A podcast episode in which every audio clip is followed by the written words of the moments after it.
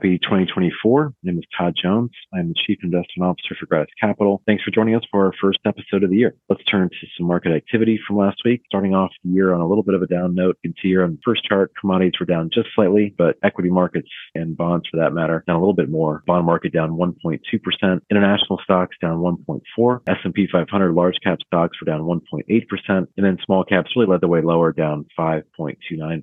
What was leading market activity in such a way? Well, hard to tell given it's the first week of the year. Lots of repositioning occurring as investors had a great year last year in 2023. So probably some trimming, portfolio management. But also, I think as chart one suggests, there is a bit of an expectations gap that needs to be rectified somehow. And maybe we're in the first couple of innings of that. The first chart here you can see is the Fed dot plot, which is the yellow line, showing what the Fed believes will happen to the Fed funds rate over the course of 24, and then what the market believes in the most recent line, the red line. You can see, much like in 2022, there's quite a difference between what the Fed thinks will happen and what the markets want to happen. And I think that's really where there is some room for, you know, incongruence, if you will, or, or some misplaced optimism. Because, you know, market currently as it stands is priced to perfection, as we can see on slide two here. Investor expectations have never really been much higher. You can see long-term individual investor expectations are expecting markets to return 15% per year, which is well above historical averages. Financial professionals, however, are much different at about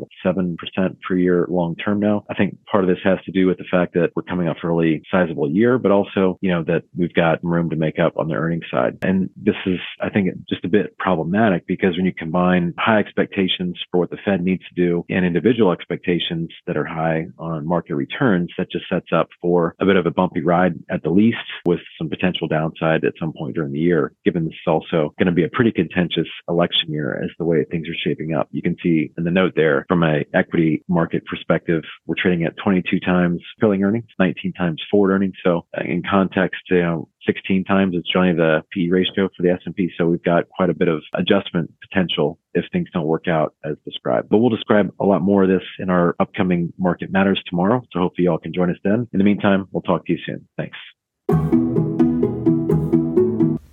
All price references and market forecasts correspond to the date of this recording. The information contained does not constitute research or recommendation from Gratus Capital to the listener. Gratus Capital is not providing any financial, economic, legal, accounting, or tax advice or recommendations in this podcast. In addition, the receipt of this podcast by any listener is not to be taken as constituting the giving of investment advice by Gratus Capital to that listener.